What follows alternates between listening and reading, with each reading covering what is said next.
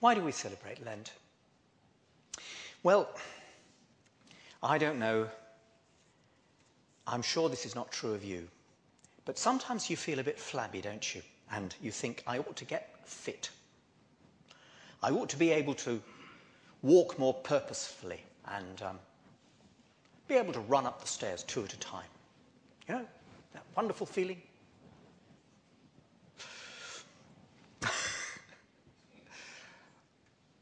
Well, if you can do that, come and see me afterwards and tell me how.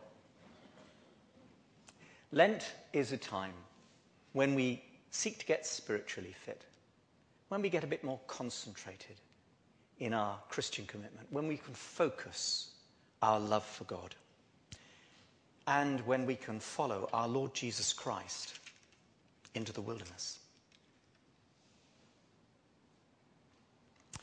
Why did he go into the wilderness?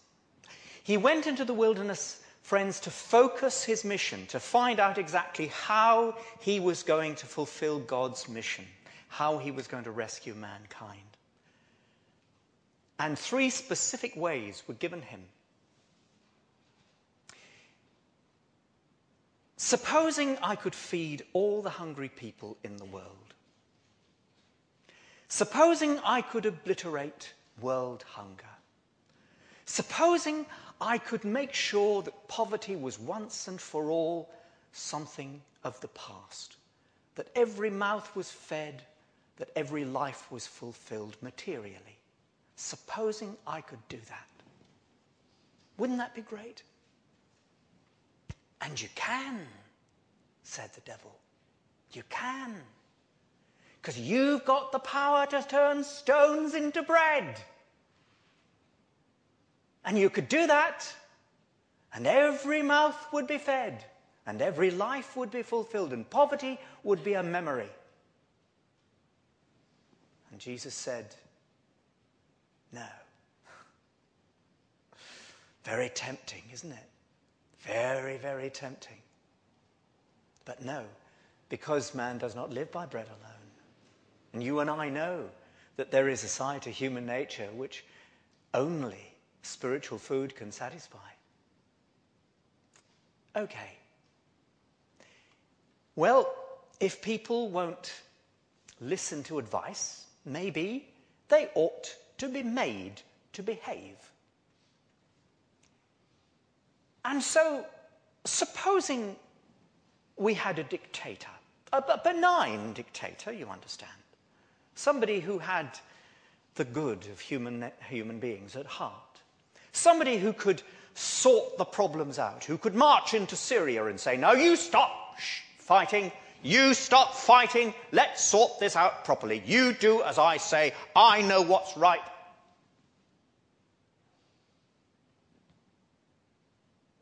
And the devil says to Jesus, Fall down and worship me, and I will give you all that authority.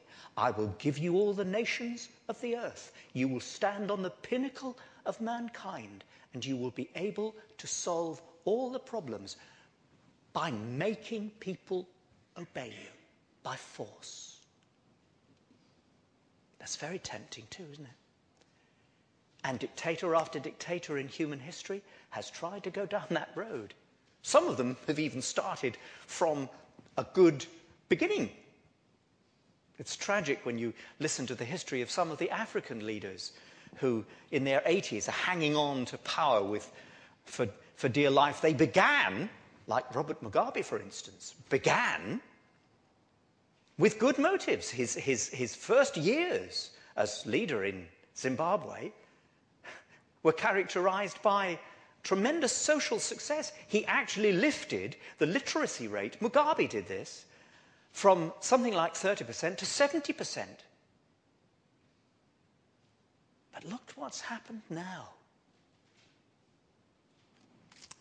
No, says Jesus, that's not the way. Okay, what about miracles? What about saying to everybody, look here, I'll show you that there's a God. I'll, I'll prove it to you. Come down to Linfield Pond, nine o'clock next Saturday morning.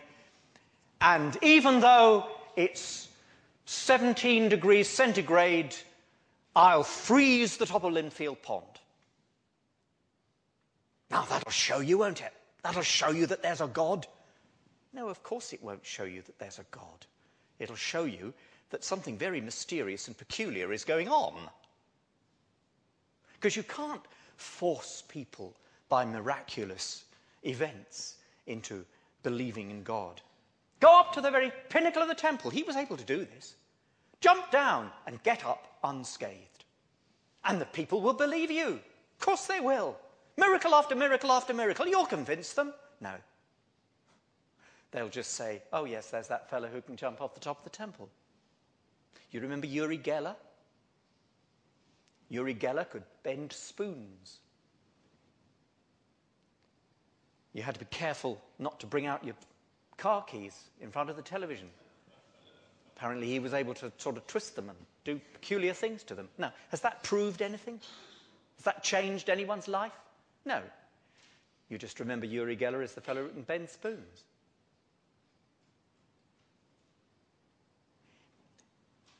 So, why did Jesus go into the desert? He went into the desert to focus his ministry because he knew that the only way he was going to fulfill God's mission was by giving himself totally for the sin of the world. He knew that the only way in which mankind could be rescued was by the cross. Now, you and I have to focus our commitment. because, in a sense, in a very real sense, we have a mission, don't we? I've been talking about it. A mission in three weeks' time. But we've got to do something about our own personal lives. Now, why did I choose that peculiar reading from the book of Hosea? Was it because I just like to have sort of rather um, lurid readings from the Old Testament? Wake 'em up. Let's have a reading from the prophets that will make their toes curl. No, that wasn't my intention. The book of Hosea is one of the wonderful, most wonderful books in the Bible because it, it reveals God's heart.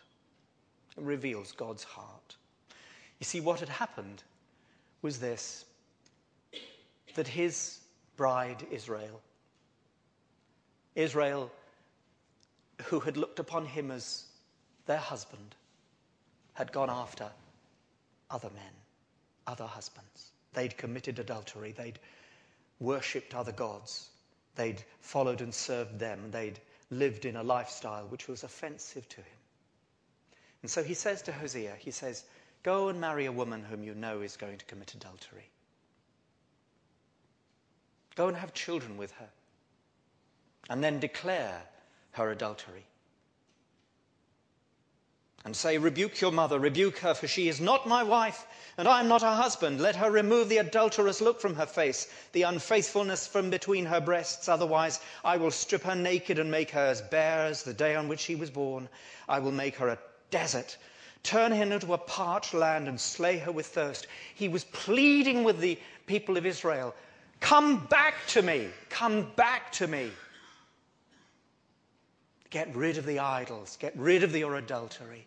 Come back to me because I am the one who loves you. I am the spurned husband. I am the one whose heart is breaking because you said you love me and you've shown you don't.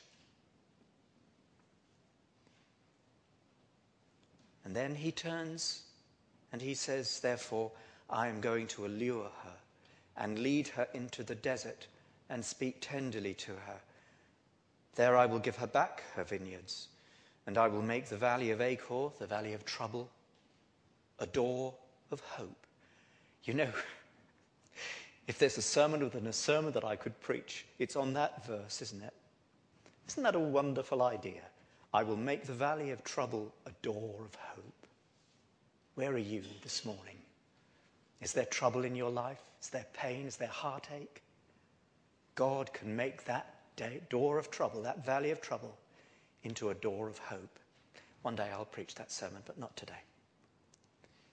There she will sing as in the day of her youth, as in the days when she came up out of Egypt. Because you see, whenever the people of Israel departed from God's way, the cry of the prophets was always the same To your tents, O Israel, back into the desert, back into the desert where you depended totally upon Him where the only thing you had to eat was manna and where water had to come from the rock. Back to the desert where you can focus your attention, where you can strip yourself down, where you can really, really get serious with God. And that's what Lent is all about.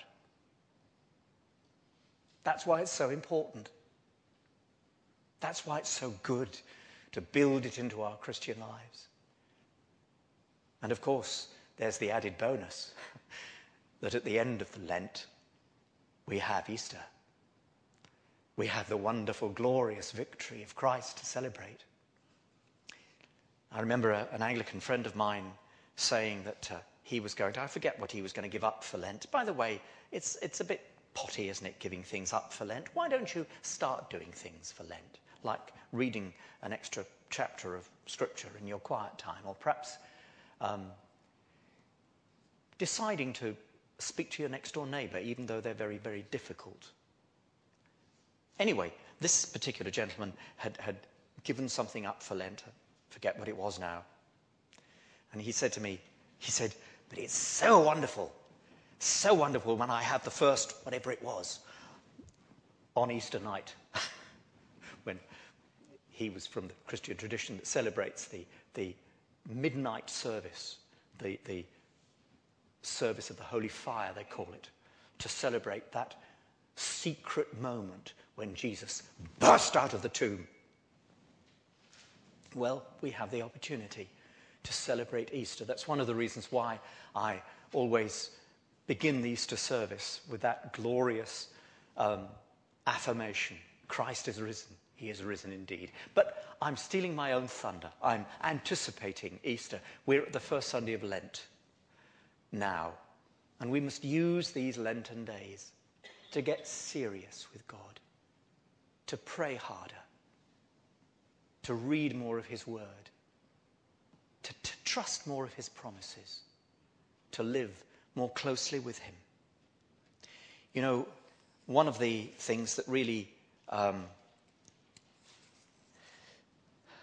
drives me crazy is the idea that Christianity is a kind of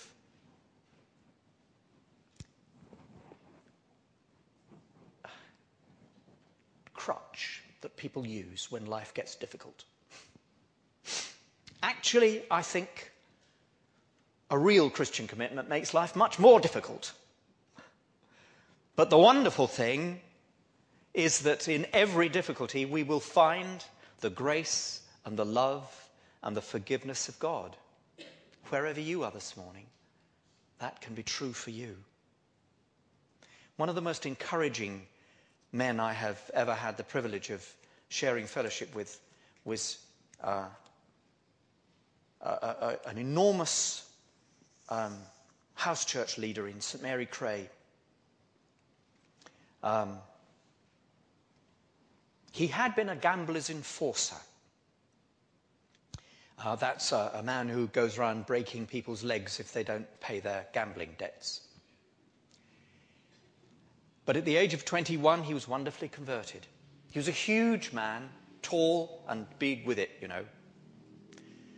And he was always encouraging me. I remember I've shared this with you before, forgive me if I repeat it, but I was looking rather depressed one day, and he came into the room where I was and he looked at me and he said, What's the matter with you, Charles? So I said, I'm feeling depressed, Dave.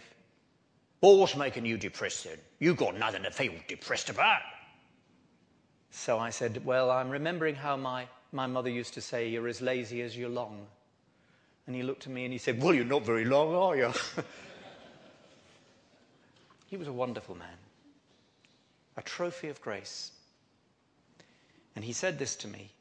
He said, To me, the most real things about God are his love, his mercy, and his forgiveness. When I realized that I was a sinner, but that he still loved me, it was just amazing. And it's when we get serious with God, when we get close to Him, when we make an effort really to get close to Him and make our relationship with Him real, that we discover these things. It may mean going into the wilderness. It may mean fasting, perhaps, if not literally, then spiritually. But it will pay tremendous dividends because we will be in the presence of our Saviour, the Lord Jesus Christ, as he shares his Lenten temptation. Amen.